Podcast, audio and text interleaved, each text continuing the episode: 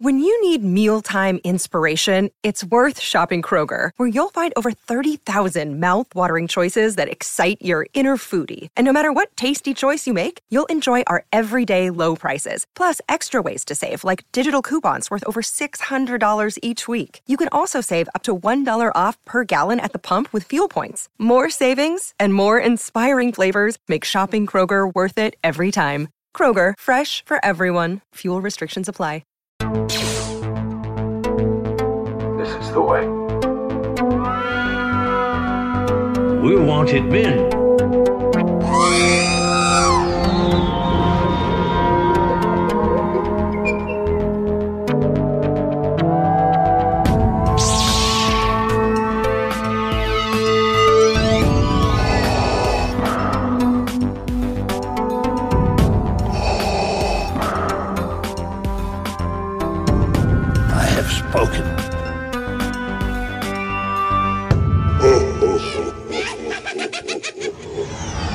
Bring the energy. Morning, Jason. Are you awake this morning? I am not awake. How about you? I was able to take a shower, so I'm good. Because Oh, me too. So I guess we're Yeah, we're doing good today. it's amazing what happens when you start using videos for this stuff. You gotta take showers and make sure you're dressed properly and all that fun stuff. You don't have to do your hair, so you don't even have to shower. No one's gonna know. They're gonna know. Oh, okay. At least right, I'll if know. you say so. Uh, I do have this nice. My performance severely lacks when I don't take a shower. Yeah. Or your Starbucks. Today's uh today no, it's just regular Newman's own coffee. No. Starbucks today. But what were you going to say about today? Or that was what Today's program is brought to you by Irish Spring, Aye! the soap that makes us do this podcast powerfully, I guess. I don't know. We're off the rails already. Dude. I don't even know what rails we're supposed to be on this morning. All I know is it's Boba Fett. Yeah. Talk about yesterday, but we haven't. Yeah. Yeah. So how's your week been? Good. Uh uneventful, which is I guess a good thing. I mean, no news is good news sometimes. And up until yesterday, I had nothing to report on pickups for the week. And then Right. yesterday happened and a lot Ooh. happened. there was a lot. I expected a lot of stuff. Okay, so our buddies over uh, Justin and Jason TK over at Atlanta Vintage had a yard sale. They picked up a lot, and I guess it's just uh, it, it makes a lot more sense for them to just open it up and you know put a bo- uh, put a bunch of boxes out. Justin has a, a commercial property, so he just puts a bunch of boxes out at the commercial property and lets everybody go through them. So uh, you have an opportunity to see stuff that not many people have seen before, and it was a lot of stuff and a lot of people, and it was a fun morning. Good way to kill. I could have spent another hour there going, probably going through boxes, but I'm glad. we Yeah, but I- we did. yeah, I had to leave. I mean, I I had a set budget when I got there. Mhm. If I didn't have a set budget, I would have done a lot of damage. There Yeah. was figures and pieces that I could have fit in my collection back here, and it is what it is. Yeah. Well, the good thing is I don't think a lot of people are looking for that stuff, so maybe you can hit it next time. Yeah, a lot of it was modern. They, I mean, that's a good portion of the Star Wars stuff was modern. They did have a lot of vintage Star Wars stuff. They had a lot. I didn't see any. me- Um, go ahead. Let me amend that a little bit further. A lot of the vintage Star Wars stuff was open, Right. and all the modern stuff was still in boxed and in pretty decent condition. So there, that's a good description of what it was. Right. They had they. It looked like they might have picked all the. Hold on. Like, yeah, because uh, they had like a set of tables that it looks like they set a lot of the good stuff on, and that stuff was the good stuff. I mean, like the box stuff, and I didn't see a whole lot of men on card stuff unless I because I I'm blind to that because that's not what I collect. Um. So, but maybe they put that stuff away or put or somebody come through and got it because we got there right at 10 o'clock and there was already a line. And as we're getting out the car, we hear them announcing and telling everybody to come in. And there was stuff on like their live video that Mandy was like, oh man, they had this stuff. And we were there five minutes after they opened and it was already gone. Uh, so Yeah. because they had like some caulkboard that, uh, you know, like the caulkboard stuff, the cutouts and stuff uh, that I kind of been looking for. And I think it's just because I'm aggravated because I missed out out of out uh, missed out on them at Toylanta um because a guy had them and I thought they were part of a bookshelf. And I went back on Sunday at Toylanta and he was like, I was like, oh man, you sold the cutouts. Oh yeah, they weren't part of that. They were for sale. I was like, damn it. Because uh, you know they were just cutouts of the characters, and I think they look cool. Um, but anyway, they, it it was a it was a fun show. We we like we you said we had set a budget and we went over it, but I, uh, you know, we always go over it. It's funny. My wife will spend more money on Star Wars than I do, but I'm not complaining. Right. Don't complain. Just go for the ride. Yeah, that's that's what I've learned, man. What uh what you pick up? So at the garage sale, uh, I picked up three promotional pieces for episode one. They are soda cans, but they're like three and a half feet tall. Yeah. They're inflatable. Um, one's a Pepsi, a, a regular Pepsi can with Qui Gon Jinn. One is a Mountain Dew Pepsi can, uh, Mountain Dew. One is one is a Mountain Dew can with Jar Jar Binks on it, and the last one is the gold one. So there was a chase variant in Pepsi cans during episode one. It was a gold Yoda. So the last one is gold Yoda. I filled them up yesterday just to see what they looked like. The gold Yoda seems to have deflated this morning. Uh oh. So I need to do the whole soapy water in the bathtub to try to find the hole so I can fix it. Because uh, I was telling, I was telling the kids yesterday that I've always wanted the gold Yoda can, and now I have it. But now I get apparently it's deflating, so I got to take care of that. Womp womp. Womp womp. Hopefully um, it'll be easy enough fix. Yeah. I also have a I guess I have a run of the original trilogy on VHS one last time before the special editions, all the marketing materials, because I've got the standee, I've got that transparency. And they also had some posters at the garage sale. And so I picked up one of those posters. So now I have three pieces of that marketing campaign. Hey, that's how yeah, that's how I uh, run starts, man. Yeah, I mean, I'm just going with where the water takes me, I guess. um, I got a May the Force be with you 1977 pin. and um, I re- distinctly remember as a child playing with, I didn't know what it was called, so I can never search it. I didn't know how to describe it. I could never find it on YouTube. It's Presto Magic. And what it was, it's Return of the Jedi. It's um, a sheet of paper that you unfold and then there's these it's almost like stickers but the way you get them to stick on the the sheet of paper is you have a pen it's, it's the shape of a pen it's just a plastic pen and you scratch um, on one side of a transparency the other side is the sticker. So as you scratch the image goes onto the uh, sheet of paper. Does that make sense? Yes. And they have all these different characters from return of the jedi and it's the shield bunker from return of the jedi. And so you would just place your characters on the sheet and then you would scratch them off and you're essentially developing your own scene from Return of the Jedi. It's weird because there is Leia and Boushh, and here we are at the uh, shield generator bunker. I don't think they Doesn't, cared. No, no, they don't care. But it was complete. It was open, but it was complete, um, unused. Again, it was one of the five things I distinctly remember playing with as a child. And I, I always told myself if I found that that's one piece that I have to get. And so I got that and I was extremely ecstatic about it. It's it's funny how sometimes the smallest things can make you happy. It's not right. necessarily the one of the kind pieces. Sometimes it is the smaller things that that really it's all the oddball stuff that yeah. And then my last piece is the original trilogy Sandcrawler, which was a previews exclusive. I don't even remember what previews is, if that was a toy magazine or a website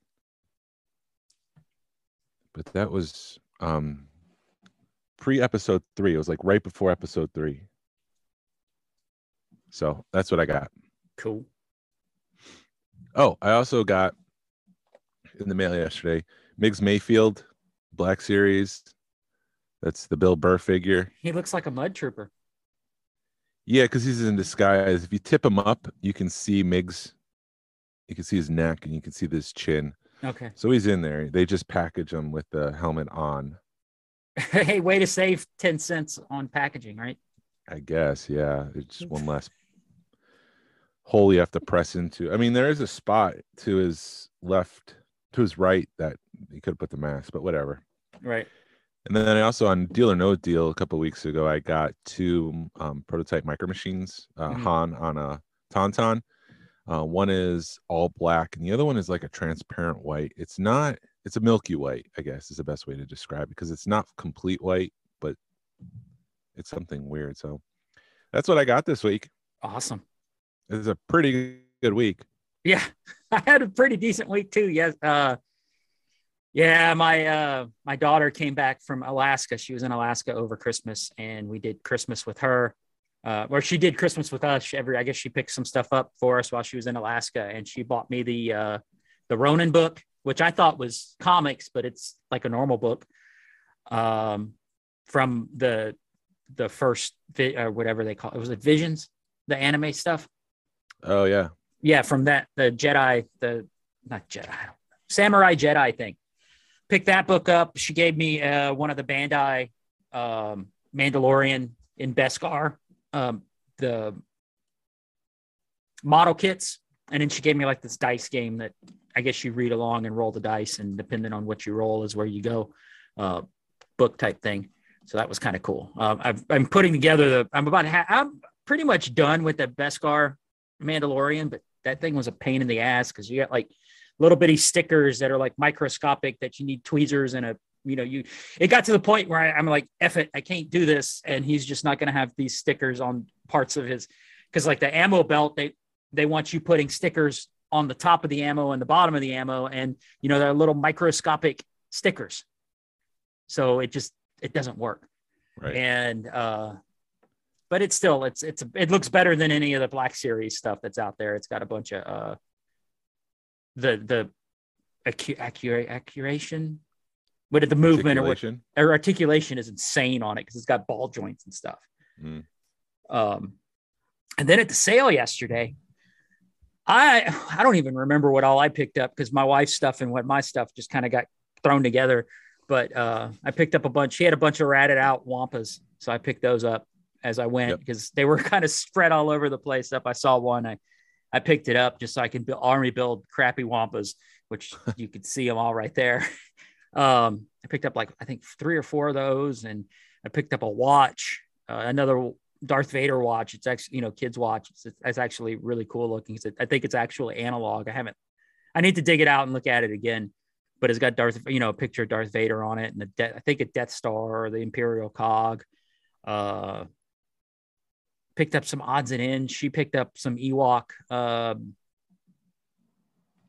erasers and just oddball. I think she picked up an Ewok pin. Uh, I know she picked up like four plush Ewoks. That was her big find. And then she picked up like an Ewok. It's like a globe, and you pop it up, and the Ewok spreads out um, on a on a hang glider or something. Yeah. But what else? I know we. Oh, and I picked up a micro machine, like a some sealed micro machine, uh, fit die cat. Not my yeah, micro, collection. Get- get- You're gonna get me one day. Micro collection um, figures. I think they're from the gantry, but I have to. I haven't put them together yet because we, uh, as soon as we dropped you off, we came and chilled out for a minute, and then we went out to dinner with the uh, with the family, and then we went up. I went back up to Retro Toy Shop because Mandy wanted to go see it, and I bought more stuff. So I. Uh, they let me go back through that collection they had, and I picked up a couple of pieces that I uh, was kind of haunting me because they had a Leia unused Leia soap. Yeah. And I, I wanted that, and I picked up like a mug and a, a, a plate, mug and bowl type thing. And then I, I was going to make an offer on that Darth Vader lives shirt, Yeah.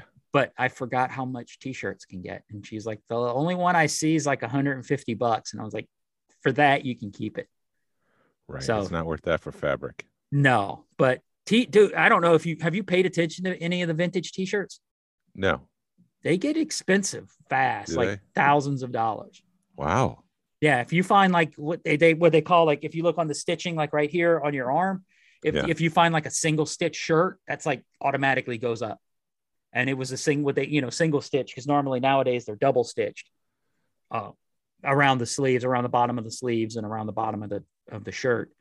Yeah. And uh, apparently those go for crazy money. And that was one of them, and it looked like crap. But I, I'm as soon as she said what it was, and and you know, my mind starts thinking, I'm like, yeah, that shirt's probably worth some money, even though it looks like shit, because it's been washed one too many times.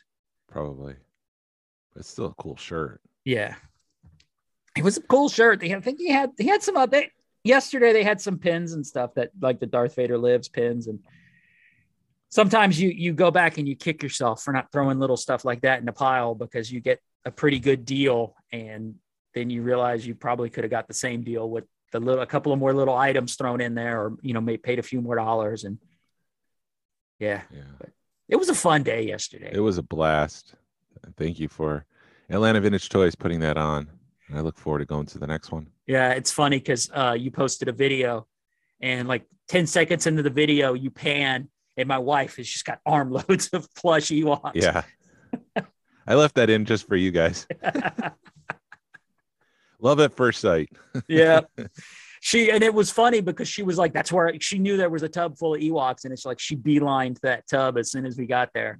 But I did the same thing because he had a micro some micro collection stuff, and I was hoping he'd have uh have some sealed stuff, but it was all sealed. It was they were all in incredible condition, but they were open and you could tell they'd either been displayed or open and they weren't played with, but they had all been opened and the figures had been opened. I mean, if they were Yeah. open and unused, it'd be one thing, but with them open and the figures open, the figures bags cut and stuff, I just I it's not what I'm trying for right now. I want more Right. sealed stuff. But Right. yeah, it was fun. It was a great day. Can't complain. No, we, we can complain about one thing. What's that? The, with the weather? No, It was very cold yesterday. the big announcement Hasbro made for Toy this. fair. No, big bring home the bounty. Oh, well, Hasbro, well, yeah, Hasbro's announced that they're stepping out of Toy Fair, so I'll just bring that up because I said I just said it. But yeah, Bring Home the Bounty was a repack of the uh, prototype Boba Fett. Yeah. I don't understand. I don't. I don't understand why the hell they did that. I and I think it, it, it annoys me because they are, you know, they make a big deal about something, and then oh, we're we're bringing back this figure. Yeah, and they also have the Archive Wave. So why why does some figures get into that box and some figures get into Archive Wave?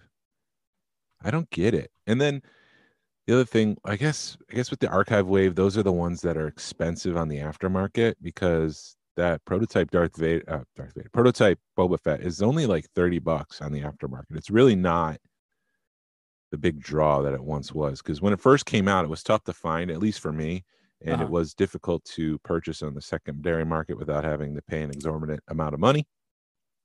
But yeah, I mean, I don't know. It it kind of fizzled out. It's kind of sad that they fizzled out the bring home the bounty. They didn't go out with a bang. Um, they just went out with a repack. repack. Jeez, dude. I, yeah, it was it was a bummer, man. I I was not impressed with it. It after all the bitching that we've done about repacks and how they're listening to the fans, and all of a sudden it's like, hey, we're ending it with a repack. Well, I mean, to be fair to Hasbro, it does take 18 months to produce a figure, and this was probably in the works before then. Although it is a December 2022 release. Oh, well, okay. So we only have to wait a year for it. Yeah, that's that's another thing. But yeah, I mean, it is what it is. It's it's just part of the game. If you don't like the figure, don't buy it. I'm thinking about selling off my credit collection. Really? Yeah, I mean, I'm not getting the new ones, so why bother having these? Right. I don't know. I got that heavy trooper. I don't know how much he's worth, but it's I- just taking up shelf space. And if I'm not going to be complete, why have these for? Right. And I don't like the repacks. I don't know. We'll we'll see. It's something that I've been playing around with. And then uh, Galaxy's Edge, there's new action figures there. There's a, uh blind droid pack with R2 units and BB units. Yep. And sure those have many- actually somebody posted today. I was reading somebody's post. Those are actually droids that are hidden throughout the droid depot. Oh, are they? Yeah. That's awesome. So like that chopper where you thought that it was the Imperial chopper hiding in Droid Depot. No, it's whatever chopper they just released. It's not a chopper. It's like blue instead of black, but he looks black in the Droid Depot. Okay. or at least that's what they said. I don't. I'll call him Chopper in the Imperial disguise because that's what he is to me. There's also a four pack. So it has uh, Disney does this every so often to coincide with the movie release. They'll do like four droids from The Last Jedi, four droids from Solo, four droids from Rise of Skywalker, and now they've done four droids from The Mandalorian. And, and I think I want this pack because it comes with that ferry boat droid that looked really cool, Yeah. like an R2 unit with like, for lack of a better term, IG legs and IG arms. I just thought that was a cool mashup of something we've never seen, and that's definitely out of a used universe because they just mashed up two droids to make that one. So that's Right. available. Um, yeah. I do want to announce. I'm going to try to keep up with shows, the the like the toy shows that are coming up. Uh, the most the ones we've got right now that are like in the next till June. October, there's some shows in Cincinnati, but I'm not gonna really like October 1st. There's a Xenia show and then a one another show in Cincinnati on the second, so it's the same weekend. Right now, they're the same weekend. I don't know if they're gonna change it or not. I'm hoping they kind of keep it the same weekend because it'll make a hell of a toy run Mhm. uh, weekend. But uh, right now we've got Toylanta uh, is March 18th and through the 20th in uh, Marietta. And then in Augusta, there's Joe Fest June 24th and 26th through 26th. Both of those are killer shows if you guys can make them. see what I can do. Yeah. It's your wife's birthday on every Toylanta weekend. You're like, it's, it's the Yeah. birthday. So I got to figure out what we're doing because I have to be part of their. I'm part of the the art auction. I'm kind of handling that, I guess. I got to be Yeah. there to make sure everything's set up and everything looks good.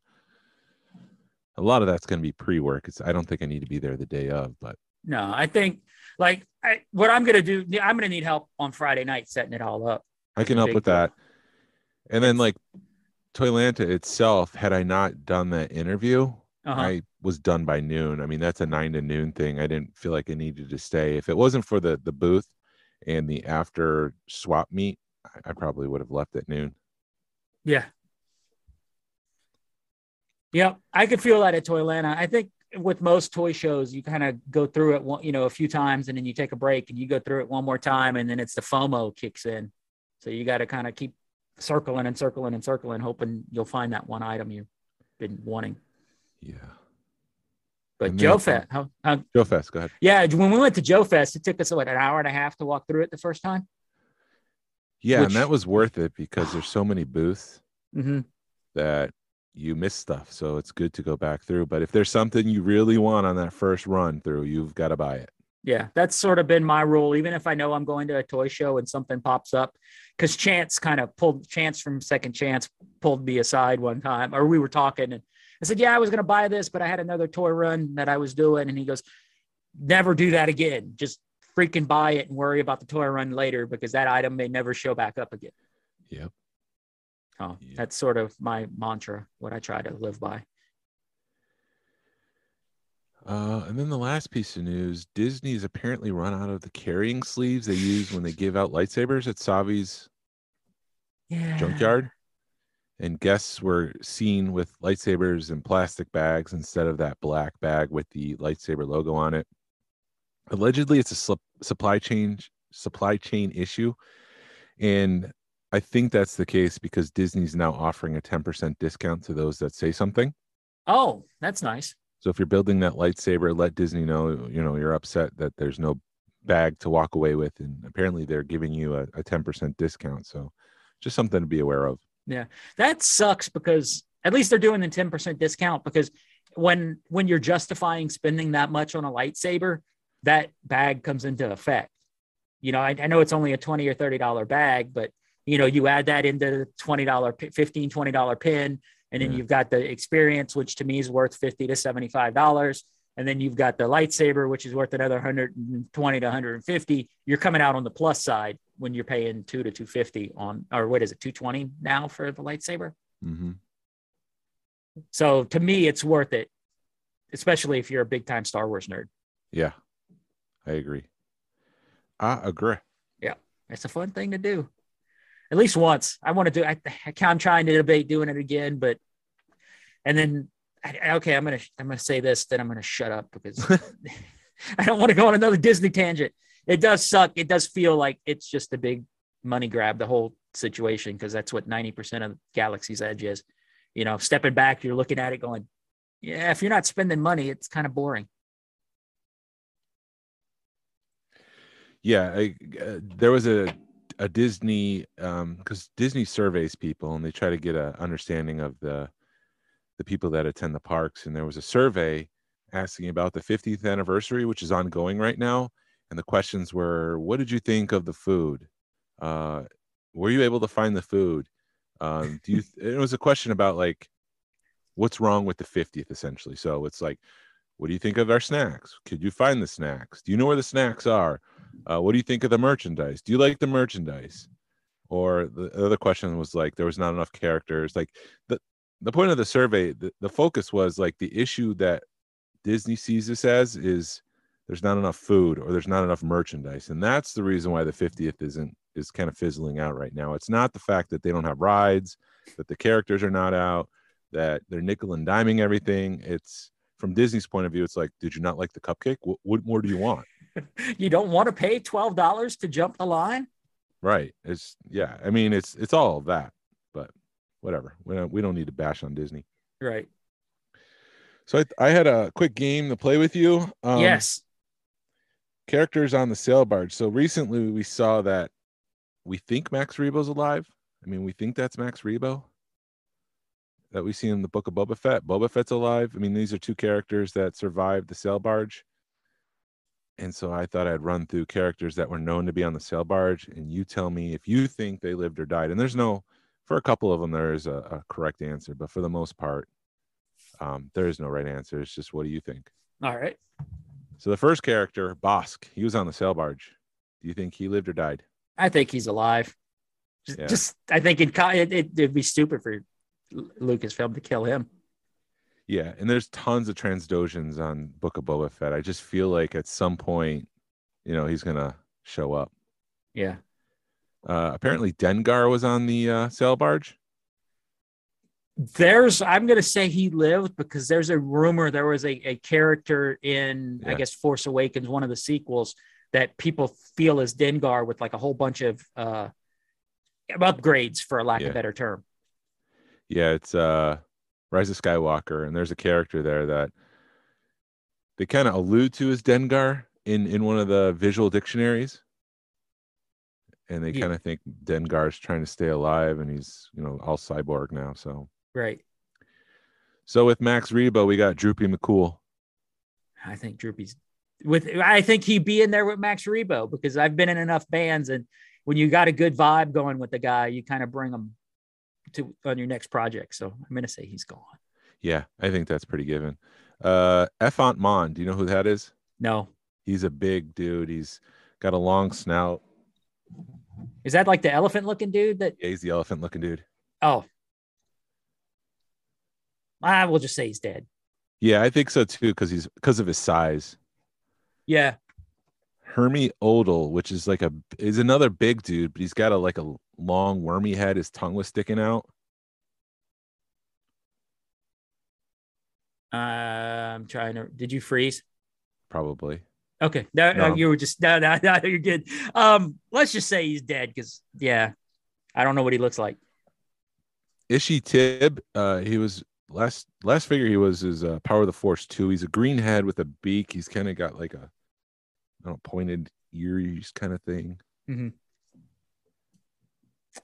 Ah, just because I've been saying everybody's dead, I'll say he's alive. Okay. There's no right answer for the most Right. part. Jay Jay Quilly is a warthog looking dude. Uh, we'll say dead. Um, ah, some of these are yeah. So like Kithaba and Klaatu are both uh on the skiff.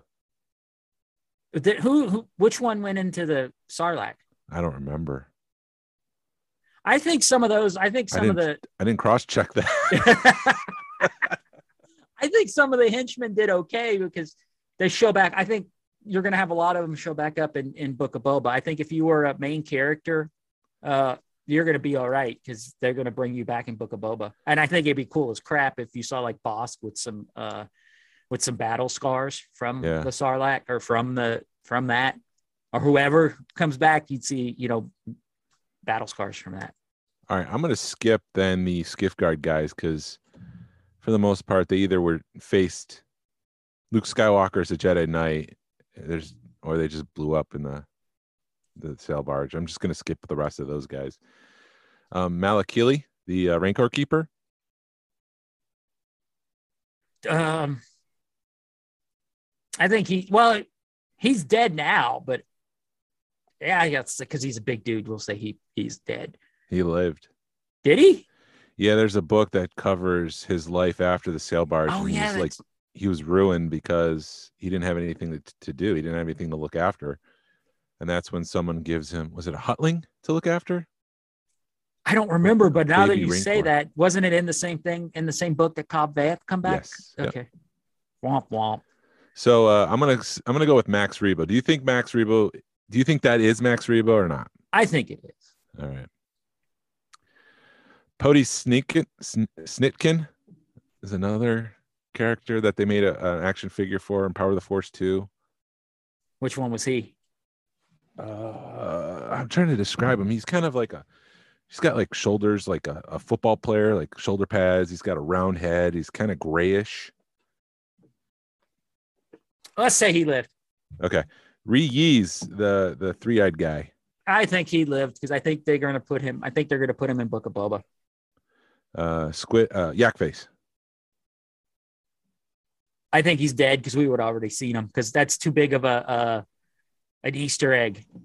We would have seen him already. Uh, squid head. Tessek.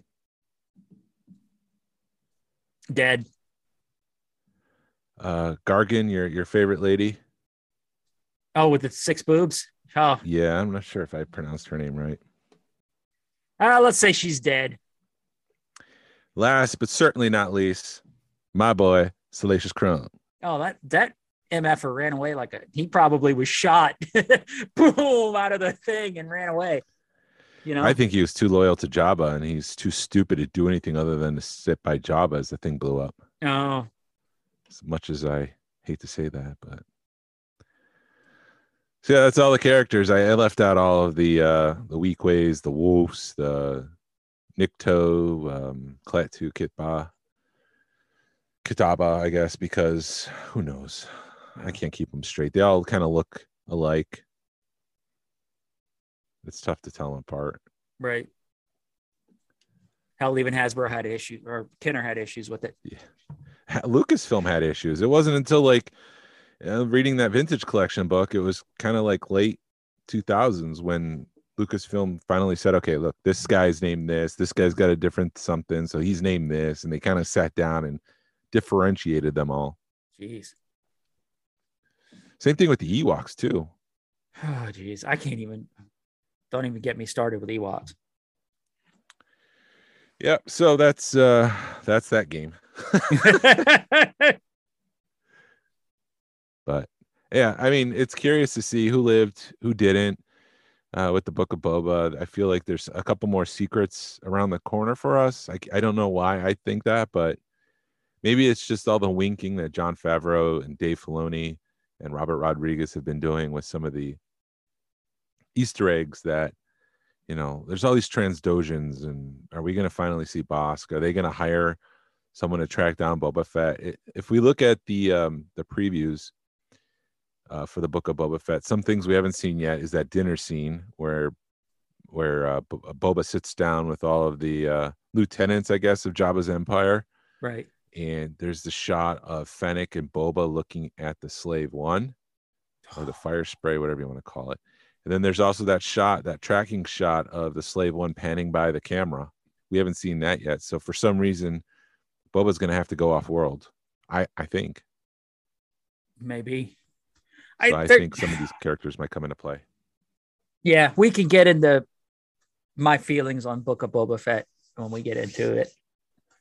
Because yeah, I, I, I there's yeah. John Rodriguez lied to us. He said that we've already we should have already seen all the previews, everything that was in the previews. Yeah, he did. Robert Rodriguez, ep- sorry. John Episode two of the book of Boba Fett is called The Tribes of Tatooine, which to me sounded a lot like Gangs of New York. It was directed by Steph Green. I'm not familiar who that person is. Um, I've never seen any, any of their work before. Um, and I should have done some research prior to this podcast, but Why would we do research for a podcast? I don't know. Maybe to make ourselves sound authentic and and know what we're talking about. Yeah, let me. I'm looking her up. Yeah, I have no clue. IMDb. All right, so keep talking. I'm gonna look. She what? Did, what did she do? Oh, she's done American. Uh, some Americans did some Watchmen, the L Word, Dare Me. Oh, So she's done some good stuff. I enjoyed. I've never watched the Watchmen, the HBO thing that just came out. Well, Watchmen was amazing. Well, you're the the series or the movie? The or both? series is amazing. I it's on my list, but I just never get around to it. And I really dug The Americans. That was an awesome show. So, yeah. Well, she did episode. Watchmen was like, Watchmen was like, why would you make a sequel? Why would you have the gall, the cojones, to make a sequel to the greatest comic book ever? You're just gonna set yourself up for failure. Mhm. And in my opinion, they far exceeded my expectations. It was a masterpiece. Yeah. She's done some good stuff. She's done Bates Motel, the TV series, Scandal, Preacher, You're the Worst, Good. Luke Cage. So she's done some good stuff. So, So she's uh, directed an episode of the Book of Boba Fett. yes. We we open on that familiar uh, long ramp leading up to Jabba's palace. Fennec is bringing one of the assassins that she captured in the previous episode up to the main gate. The gate opens and we see it from the inside. It's a very familiar image. I mean, uh, we probably know that scene like the back of our hand because of Return of the Jedi. And, I've, I've got to say something. I mean, I'm gonna just interact, you know, interrupt you whenever because that's sort of what we do. Why the hell haven't they got a speeder bike yet, or a speeder, or something to walk? Because it seems like, or something to drive, because it seems like a really long walk to town. Uh, maybe they used the speeder to rush Boba back, and she didn't have one. Okay, but it doesn't even seem like they have one getting out there. But We don't know that. ah, well, They might park it outside of town. there's a corral when you get in where you walk into town. Yeah, maybe. The assassin doesn't want to answer any of Boba Fett's questions. Um, they threaten to chop his head off. He says he chupa, which I guess is uh is a cuss word.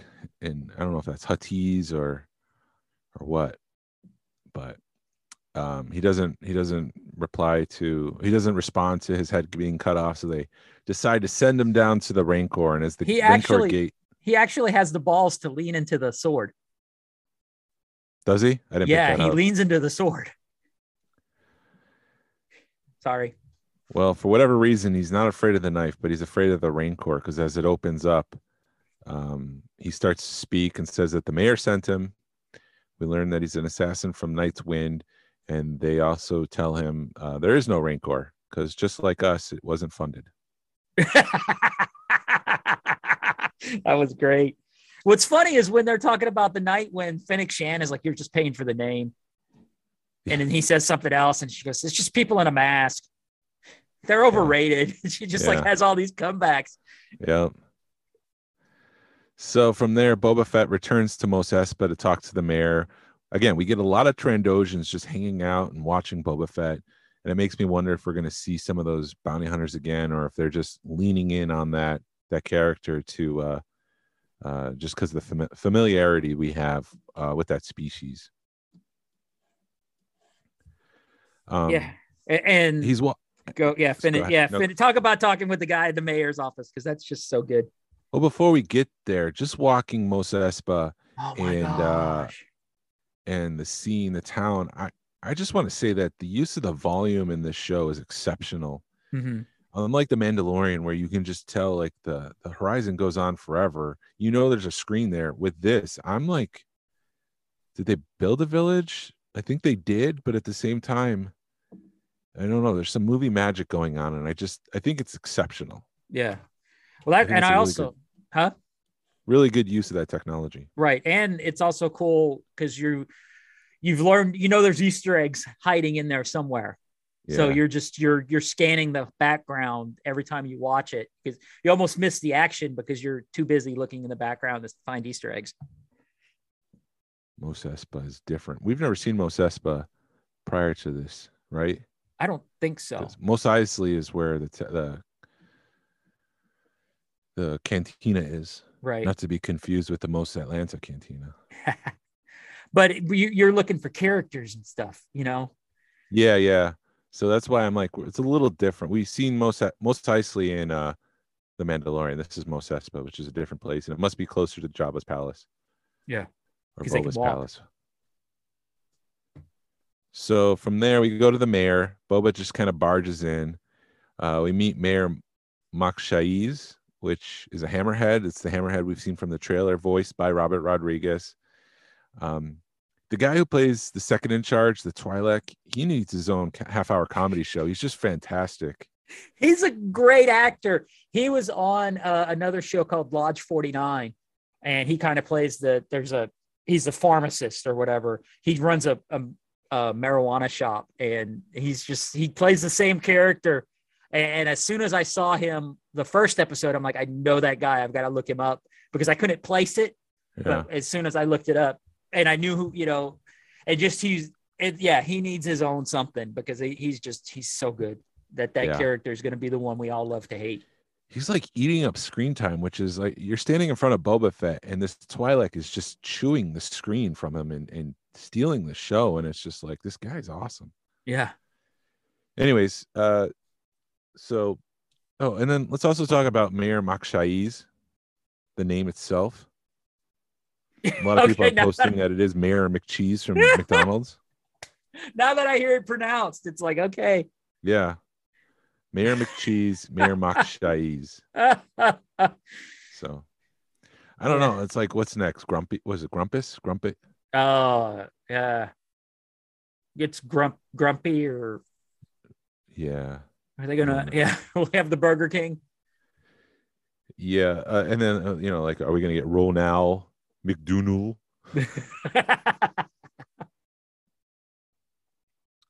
I'm trying to, I'm trying to figure out what was that name of the McDonald's characters. it was Anyway. grump uh, grumpus, or are you looking it up?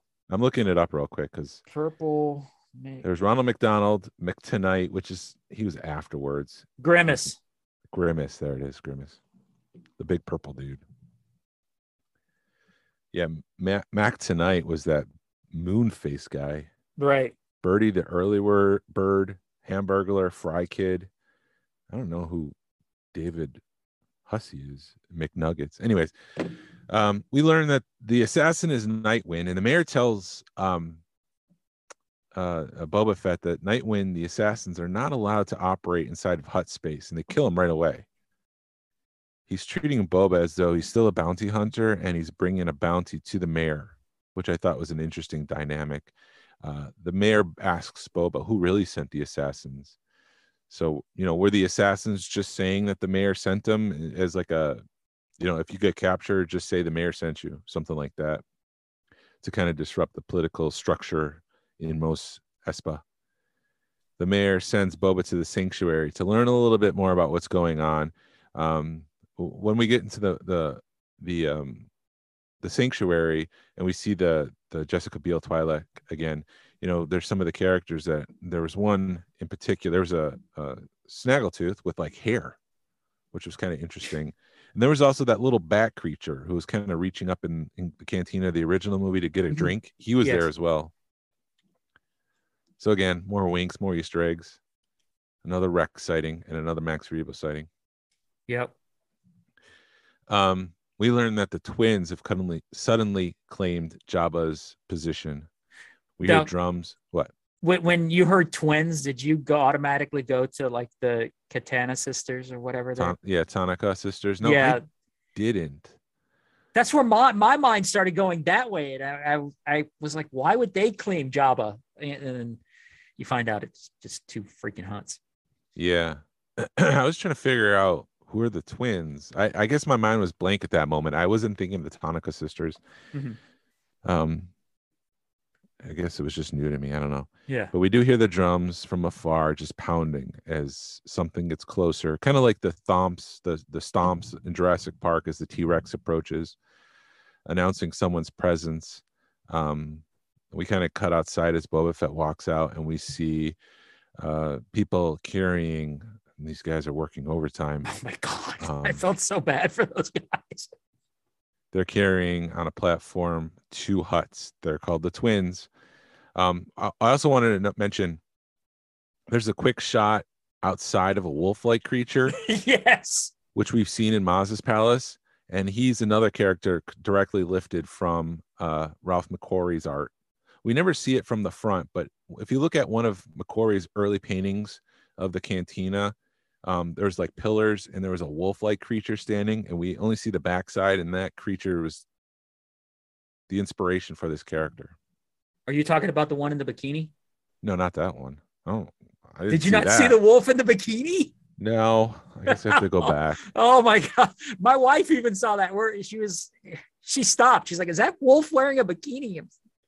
Maybe it is. I didn't see the. I thought he was wearing nothing like a Wookie. No, there was a wolf in a bikini. But yeah, the, the twins come around the corner, and I for a quick second thought that the pink Hutt was Ziro the Hutt, but I forgot Ziro was killed in the Clone Wars by S- Sy Snootles. I totally expected him to have a southern accent too. And you kind of can yeah, hear put on the the- accent for us. Do it. Do a Ziro impersonation because he's got a uh, Louisiana. it's totally Jesus. I can't do it on call, but yes, he, he, he was like, yes, it's really hot out here. yeah, there you go.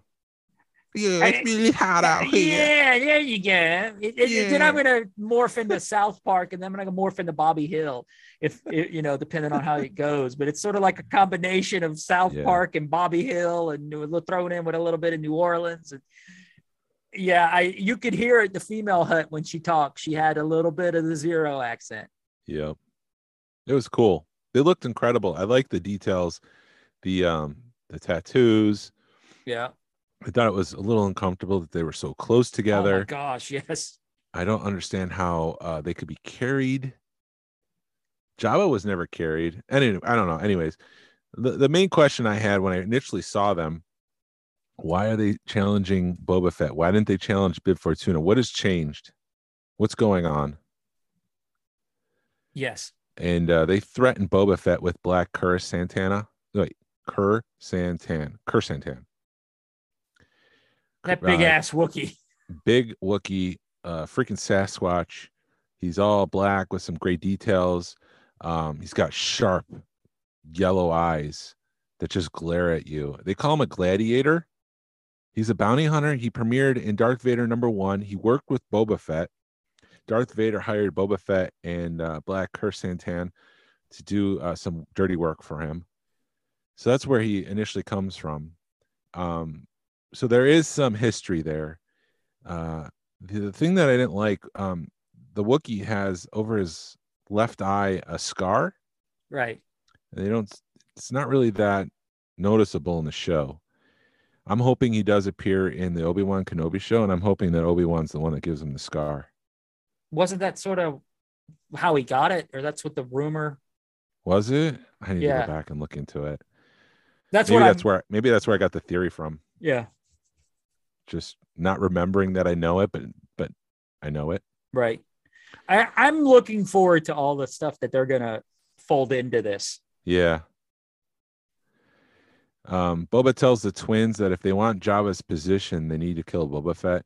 Well, shit. Right. Hold on. He's in both. I'm thinking, Mom. I'm sorry. My mind is like, well, Obi Wan's going to give it to him, and it's going to be more precise because in the comic book, that eye looks like it's blind, but Obi Wan's dead at this point, so that wouldn't happen. Yeah, but I mean, Wookiees live for a couple hundred years, so Right, right. But we're think. I'm thinking at this point because in the in the book of Boba Fett, you don't see the scar very pronounced like Right. you do in the comic book. So I'm thinking we'll see him get it like, pa- Yeah. like in the future, not in the past. we'll see it in the past. Right. Anyways, um, yeah, Boba tells the twins that if they want Jabba's position, they need to kill him. The twins reply that bloodshed is always bad for business. They warn him to sleep lightly before the drums start pounding again. and they're uh, turned around and they're taken back away from the scene, the the shot in the um or the the scene in the alleyway, I guess. There's an incredible shot of I'm gonna say Black K staring at Boba Fett. He's just staring him down with those sharp, bright yellow eyes. And I thought that that shot gave me chills. That that's an Mhm. iconic shot for me. Um, it was it was an A plus plus shot. Whoever's doing that Black Krrsantan costume looks incredible, and the presence that he carried in that one shot for me was just awesome. It Very. was, it was like that something's going down between these two. But I mean, I wouldn't doubt that him and Boba Fett have have a past. Yeah, they do. So, and yeah, And Boba Fett walks back to the back to pod where he goes to sleep, and then the rest of the episode is a flashback. I was waiting for uh, a shot back in the present. We never get that in this episode. Everything else is just stuff that's happened before. We see Tuskens combing the desert um, while the one with the dreadlock is training Boba Fett on how to use a gaffi stick. Boba Fett slowly improves. One of those frog-like creatures from Return of the Jedi. It was a quick shot from Return of the Jedi where he uses his tongue to snatch something, uh, probably a womp rat walking by. He um, emerges from the sand, and the Tuskens Tuskens kill it. It's on top of a sand dune, and as they go to the top of the dune, they see a train coming. Um, this uh, this scene brings some clarity to why in episode one the Tuskens shoot the pod racers. It's because it's their land, and these pod racers are intruding. Uh, there's no respect there for Tuskens and what what area is theirs, so they're just defending their property basically um, and nobody's respecting them. So that just brought that to light. So I thought I would share that. But right. um, this is their territory. The train is trespassing. The train shoots a bunch of the Tuskens as it passes, as it speeds through the desert. Uh, Boba doesn't like this, so he decides to do something about that. At night, he sees a biker gang racing through the desert, and he gets an idea. Um, he travels to Tosche, Tosche Station to pick up some swoop bikes yeah, the, the Tuskens give him a, a rifle and a uh, a gaffi stick to to take care of whatever he needs. well, to the take of. training gaffi stick. It's not even a real gaffi stick yet. Right, right, true. He hasn't earned his uh, gaffi stick yet. So for those that uh, might not be aware, this scene is directly from A New Hope. It was cut. It was part of this. One of the the criticisms that George Lucas had uh, with uh, THX, and I think to some extent American Graffiti, is that his main characters were lonely and had no friends. So to counter that, at the start of A New Hope, he added Camie and Fixer, and then some scenes with Biggs Darklighter to show that Luke does have some friends. And this all took place during the entire Star Destroyer, Princess Leia, you know, the classic stuff with the droids getting the the Death Star plans and and um uh using the escape pod to get to Tatooine. Like as that's going on, there was a scene in A New Hope with Camie and Fixer at Tosche Station, and they're just hanging out, and it's just to show that Luke has some friends. It really doesn't matter because in the end, Luke does earn some friends. He's friends with Princess Leia and C3PO, R2D2. You know, you've seen the movie. But anyways, these guys, um, they act like they're from the Sons of Anarchy. They're definitely a biker gang. They're they've got leather jackets on. They've got their logos on the back of the uh, their jackets. Um, there's an awesome shot of Boba Fett entering the place as the the biker gang starts to rough Camie and fix her up. Uh, the door opens and we see Boba Fett's silhouette on the back wall. Um, Boba Fett handles this gang. He proves that he's capable. He still has the, he's still dangerous despite being trapped in the, for, uh, the forest, uh, the desert. Um, I love Temuera's acting in this scene. He's got such intensity. Um, he conveys that he's a dangerous person and not somebody to mess with in a fight. Yeah, I I enjoyed it, but it just kind of felt I don't I don't know. It was um you know he kicked everybody's butt and then he took a drink and walked out and then, and then I'm looking at it going, what's going to happen when they all wake up? Because he didn't really clean. You know, he saved everybody, but he left the bodies there. Yeah, you're overthinking it. I am overthinking it. Maybe he killed them. Yeah, I mean, he shot a couple straight up. yeah. I, I I enjoyed it. Don't get me wrong. I, I Yeah, it was a fun scene. I enjoyed seeing Camie and Fixer uh, as part of canon now, I guess. Not not a deleted scene. They're there, and they've met. You know, whether they know it or not, they've met two uh, legends of the universe, Boba Fett and Luke Skywalker. Yeah. I am curious. Well, you know, people that are seeing him without his armor on have no clue who he is. Right. I know that, Yeah. Um, but I- we we know this too. yeah, yeah. I, and I, I was also hoping that they would like pronounce their names, like say Fixer, don't do that, you know, and oh, Camie, I've got this, Yeah. You know. But it wa- it that I stopped it when I rewatched it with with Mandy. I actually stopped it, and I'm like, this is how big of a nerd, um, Dave Filoni is. He picked a scene that was deleted out of A New Hope and made it put it in his show. How awesome would it have been to have George Lucas be the bartender of Tosche Station? that would have been great. It would have been would have been great. incredible. Oh well. Uh, Boba returns the next morning as he promised with the Tusken Raider to the Tusken Raiders with the speeder bikes. We get a whole montage scene of Boba training the Tuskens on how to ride the we speeder need a bike. montage. Yeah. it's fairly entertaining. You know, the first Tusken goes to sit on the the speeder bike and he he takes off in reverse. Um, the Tuskens try jumping from one speeder to another. They're practicing for the eventual takeover of the train that speeds through the desert. And so after that montage, what? Uh, yeah. This that was probably my biggest um gripe with this series so far. It just feels to me like we've seen this all before. Uh, and I don't know if it's you know we're finally seeing it in the Star Wars universe, or Yeah. you know, so get it, to that. it it just it's like ah I feel so- similar. And I'll get to that at the end. I Okay, got a lot of feelings about that. all right well but- let's i'll save it to the end too we, Okay. we can great. Uh, so Boba is training again with the Tusken. He's doing a lot better. And the train comes over the horizon. This is it. Everyone takes their positions. Some seek shelter. Others offer guns while we get the main crew getting on their speeders and chasing after the train.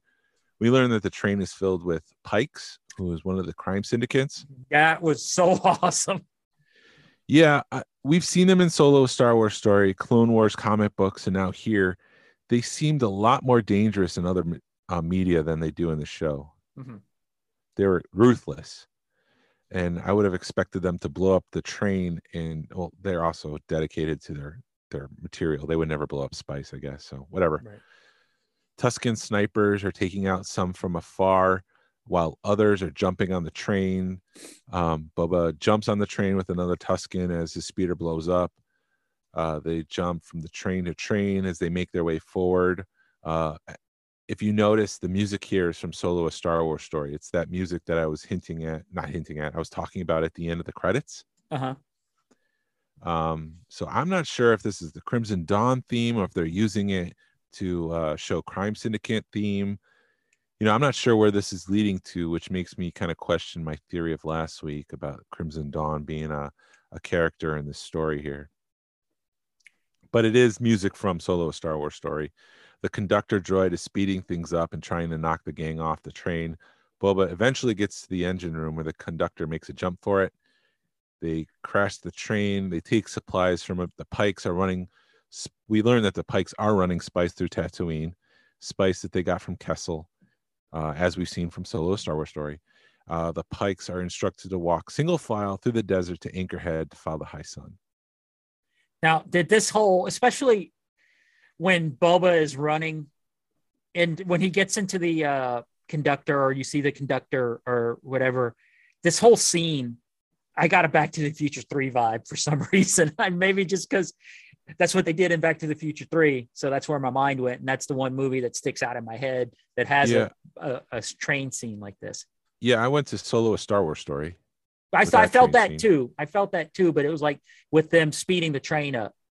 and then the the scene in the Mandalorian season two with Migs Mayfield when they are running the train to get the information. That I can't remember.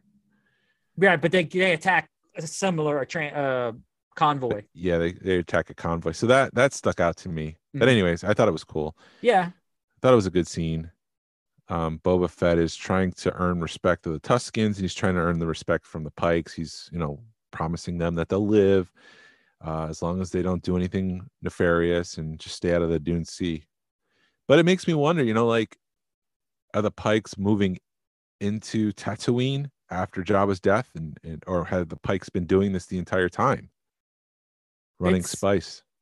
It sounds like they've been doing it for a while. So I would assume they've maybe just been doing it and just staying out of Jabba's way or staying out of his uh, way or staying out of where he knows stuff. You know, maybe this is part of Jabba's operation. maybe. Maybe they're working with Crimson Dawn. I don't know. I And have a feeling that it, the, it we're going to have a whole ton like just like like with Haw- Hawkeye, they're going to solve a lot of stuff in the last episode, and they're going Yeah. to do hopefully do a good a job with it as they did with Hawkeye. Um, as a gift for his work with the train, the Tuskens give Boba Fett a vision quest. They give him a lizard that goes up his nose. It's kind of like a partner in his brain to let him know what he's dealing with. Um, Boba Fett finds himself wandering the desert at, at night. We see a tree. Where does the tree come from in the desert? We're not sure. Is the tree real? We're not sure. The sand turns into waves. We see red eyes kind of looking at them. there's hints from the end credits with some of the uh, uh, production work, production artwork that those are eyes of Jawas. You can kind of hear the Jawas talking, whispering um, as he sees it. He's tangled up in the tree. We're flashed back to him being tangled up in the sarlacc. And I'm trying to understand, I'm trying to come up with the reason why we're seeing that imagery, because there are some flashbacks of, of baby, uh, not baby, but young Boba Fett watching Jango Fett take off on Kamino. Yeah. And I'm like, is he tangled up in this past? Can he not escape his past as a clone uh, from the history of what happened in the universe? Is he trying to outdo that? Like, does he want to be more than a bounty hunter, but he just feels tangled up in that? I don't know. I don't know.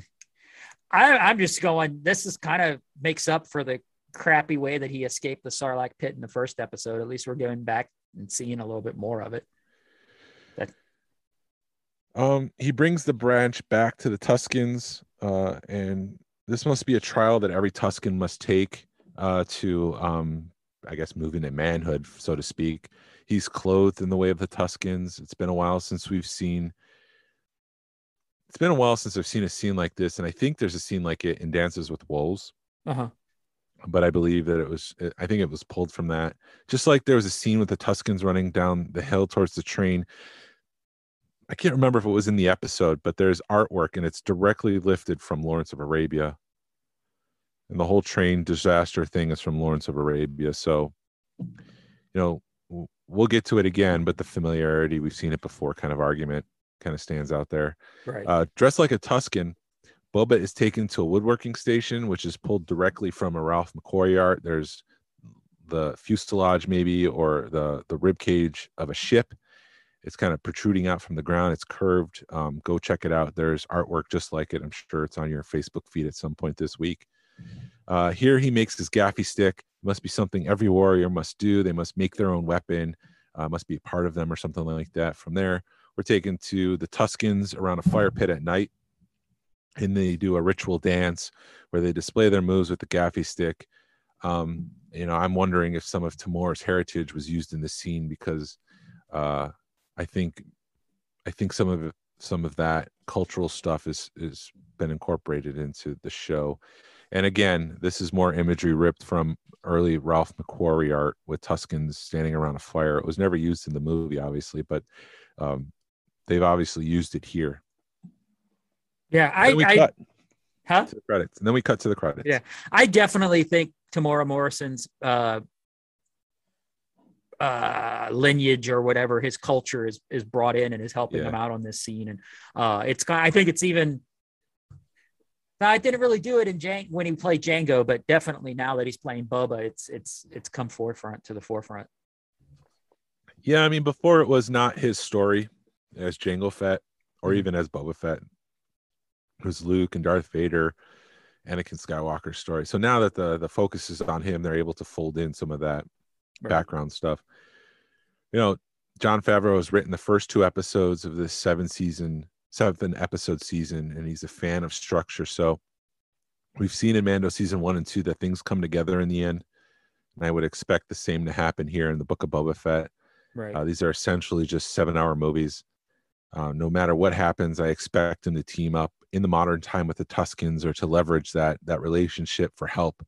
Somebody can depend on, uh, somebody who's earned he's earned their respect, and so when they need help, they'll probably come and help them. right. Because I don't think it's been that long. I think it's only been a few years, if that. Yeah, which is part of the problem, like you were saying before, because here I'll get into it. We've seen this so many times with Lawrence of Arabia, with Dances with Wolves, with Dune, uh, to some extent, which inspired Star Wars: A New Hope. Um, I think this is part of the reason why Avatar is tough to rewatch, because with all the dazzling vis- visuals, the structure, the story itself is something we've seen a thousand times, um, and it's not something I'm interested in seeing the the one person who goes in and saves the tribe. I don't know. I just I've seen it before. Why why do it again? Right. I, I a thousand percent agree. I I'm enjoying it, but I'm wishing I don't I don't know what where do I want to see Boba Fett? Part of me wants to see what's going on modern day, Yes. but then I also want to see what's going on in his past, but I don't want to see what happened four years ago. I want to see what happened 20 years ago. I want to see after Empire. Well, obviously, well, shit, never mind. I'm debating myself. I said after Empire Strikes Back, but that's what I'm seeing. I want to see like in between, you know, or before he gets Han Solo, between uh, actually between A New Hope and uh, Empire. yeah. You know, that's what I want to see. I want to, and then maybe see after he gets Han captures Han Solo. You know, see what happens there Yeah. not see what happens exactly after he got out of the Sarlacc pit, which with them hitting Kamino, I think we're going to see a lot more of the young Boba Fett. I'm you not know? sure that we I- will because they don't have the budget to de-age Daniel Logan. Oh, that's true. That's going to take a lot of money. Or maybe just do Dan. Well, I think we would have heard something from Daniel Logan if he'd be in this more than what he is. I mean, because you could almost do Daniel Logan as he, no, because he'd be totally different, wouldn't it? I don't know. I don't, and Well, you're talking about debating yourself and contradicting yourself. I really am. I struggle with it because Star Wars is an amalgamation of m- multiple materials. I mean, it was heavily inspired from samurai movies and Right. Dune. Uh, Mandalorian's relationship with Grogu seems something out of Lone Wolf and Cub, which is a comic book and an anime about you know a samurai and a child, and they kind of learn from each other. It was easier when we were younger to watch these movies because we weren't exposed to everything that came before it. So, you know, I'm sure someone just watching Boba Fett, someone young and watching the Book of Boba Fett, they haven't seen Lawrence of Arabia or Dune or Mhm. Dances with Wolves, so it's all new to them. But for us, it's just the water's getting cloudier and less clean. Right.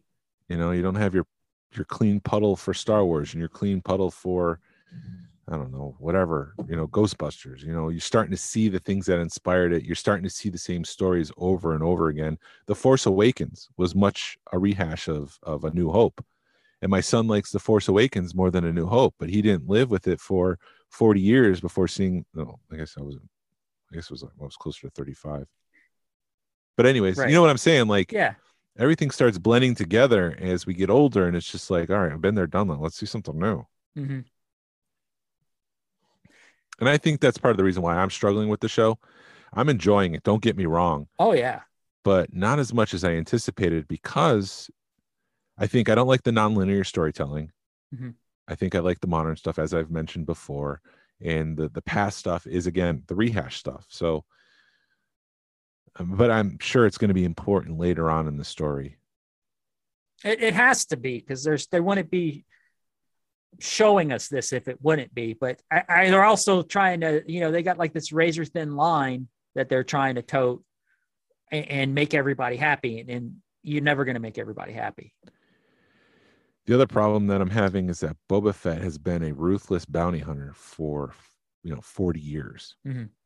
Someone that Darth Vader had to take aside and be like, "Hey, look, no disintegrations, man. Just bring it, bring back my bounty." Right. So in season two of Mandalorian, we're seeing Boba Fett be ruthless in uh, the tragedy. I mean, when he gets his armor back, he was pretty brutal to the stormtroopers. And that's why I'm struggling. Like, why not just kill the Tuskens like that and move on? The Boba, the Boba Fett in my head canon would do that. The Boba Fett that we saw at Tosche Sta- Station did that. So I'm just going back and forth. It's just I guess I'm struggling with the show. I'm enjoying it, Right. but I guess I was expecting more. Yeah. I Yeah, and then I've got a big issue being a bald guy. I keep going, why can't they give him something to cover his damn head? Yeah. Even when he gets something to cover his head, he takes it off immediately. And I'm like, dude, your head must be killing you. Well, maybe Uh, those suns don't emit UV rays Yeah, I don't know. because he's not that sweaty either. Right. But uh Neither Yeah. was Luke though. Now that I think about it, what? Luke Skywalker wasn't that sweaty in A New Hope. No. I don't know. Maybe you're right. I don't know. It, um, yeah, I'm in the same boat. I'm enjoying it. I just I wanted more from it. I guess I don't. I don't know. I'm I'm trying to sit back and enjoy it and being like, all right, it's going to be a slow burn. We've got seven episodes now. We've got five left, and I do know that they have. You know, Dave Filoni can pack a lot, and Jon Favreau can pack a lot into a, a 45 minute episode if they want. To. Yeah. And I have a feeling it's it's got to speed up because you still legitimately think about it. He's got to find Fennec. He's got to find the ship. He's got to find Cobb Vanth. Are we going to see all that again?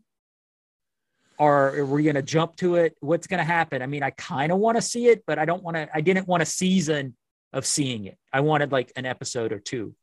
Right. You know, if if they handle all this in the next episode, I'll be cool with it. Or if they jump ahead or jump back or do some, give me something else to watch, uh, you know, I'll be all right. But yeah, I I don't know, and I think I'm also having issues because you're not seeing him in the armor. Yeah. Well, that I think where episode two is left off with the Tuskens, Uh-huh. that's all he's got left. I mean, he, that's what he looks like in uh at the end of um although wait, what if what if the Pikes come back for revenge Mhm. and they kill all the Tuskens and leave Boba Fett and that that causes Boba Fett to go look for his armor to seek revenge against the Pikes and maybe that's the whole reason for the power Maybe push him out. I don't know. But I don't know, but I think- thought. I feel like that's all that's left at this point. You know, he's dressed as we saw him at the season premiere of season two of The Mandalorian, looking for his armor. You know, I think we're pretty close to that point. Right. I mean, I think what's going to happen next, he's going to find Fennec, and then he's got to refix her, and then they've got to start their relationship, That's and then he's got to find, huh? That's true too. And then he's got to Cobb, find Cobb Vanth. But you know, we'll see him get his armor. No, because Cobb Vanth finds the Mandalorian, and then that's how he gets his armor back. So I Yeah. have a feeling that we'll there's gonna we're gonna see a little bit of the Mandalorian in this season, but or but or this show, but it's gonna be like Back to the Future 2, where you like see it behind him or something, or, or you know, you see it from a third person view that it's a scene. Maybe you'll see it from Fennec's eyes or something. I don't know Yeah. but I have a feeling we're going to see that the that scene act out from some act act I didn't think out from that. somebody else's eyes. I didn't think about that at all. That'd be cool. I- so yeah, um, the other thing I wanted to mention was uh, figure watch because we are a Star Wars collecting podcast. Let's talk about figures that Hasbro could make based Oh on my Book of. Boba Fett. What? No, you're right. That Yeah. So I think like Boba Fett from Boba Fett from Tosche Station would make a great figure. Mm-hmm. Mok Shaiz. I mean, I'm looking for regular Hammerhead from the Cantina to be in the Black Series. Um, I'd be okay with Vintage Collection or Black Series Mayor Mok Shaiz. right. 88, the torture droid from Return of the Jedi. Um, I mean, Hasbro could repackage that as Return of the Jedi and or the Book of Boba Fett. So Did there's two make? figures right there for you. yeah. Did they make a Black Series? No, they didn't. No. And that's one figure that they did make in the vintage run and with the original 92 figures that or 96 figures that Hasbro is kind of promising that they'll do. Eventually they'll make that figure. Right. Um, but that would be like a good exclusive celebration repack, I guess, maybe to uh, throw that on a Book of Boba Fett card. Right.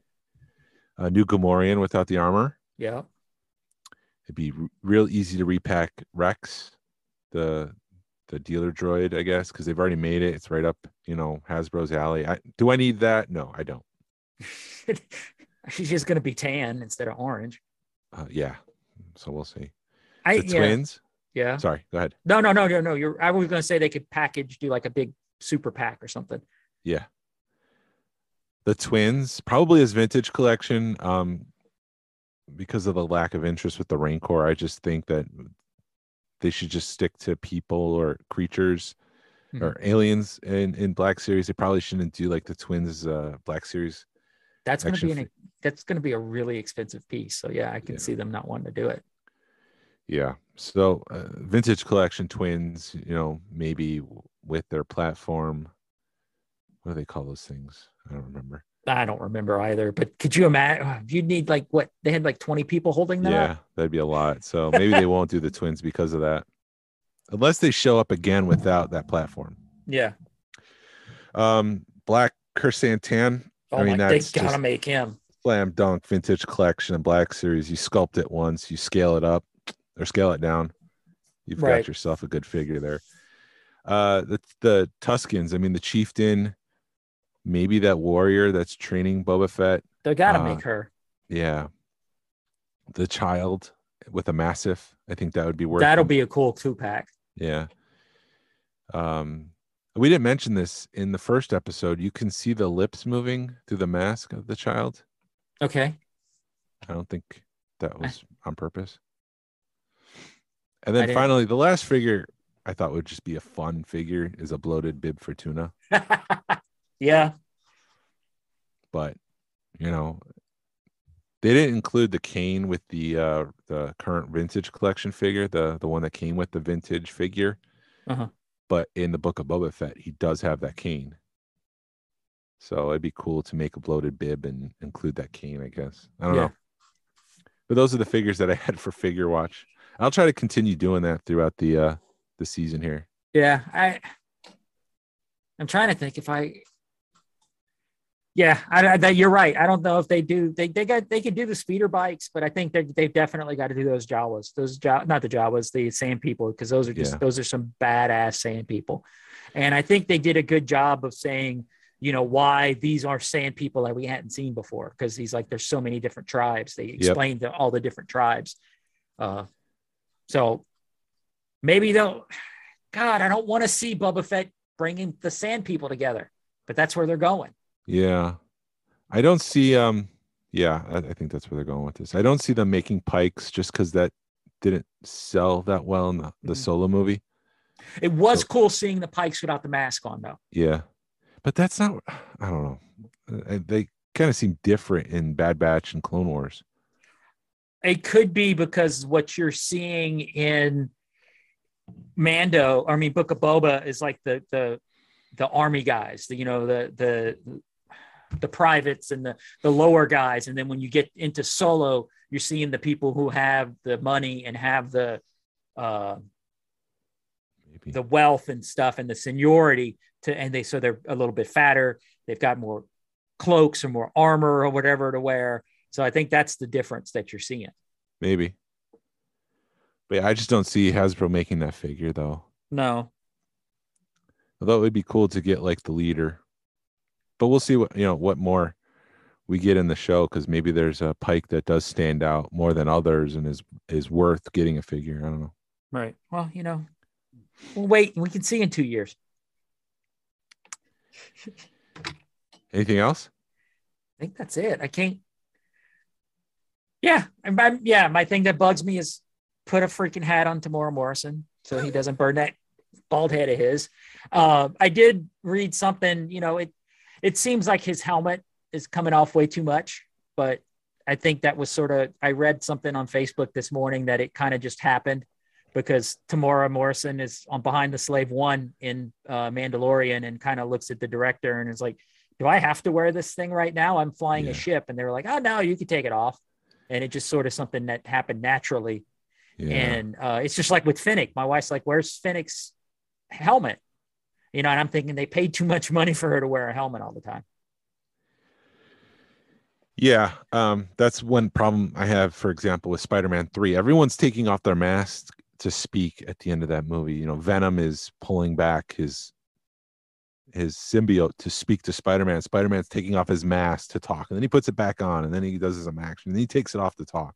Yeah, And I heard um way back when when Ben Affleck was Daredevil, you know, that the studio was very hard on the filmmakers. Jon Favreau was in that movie.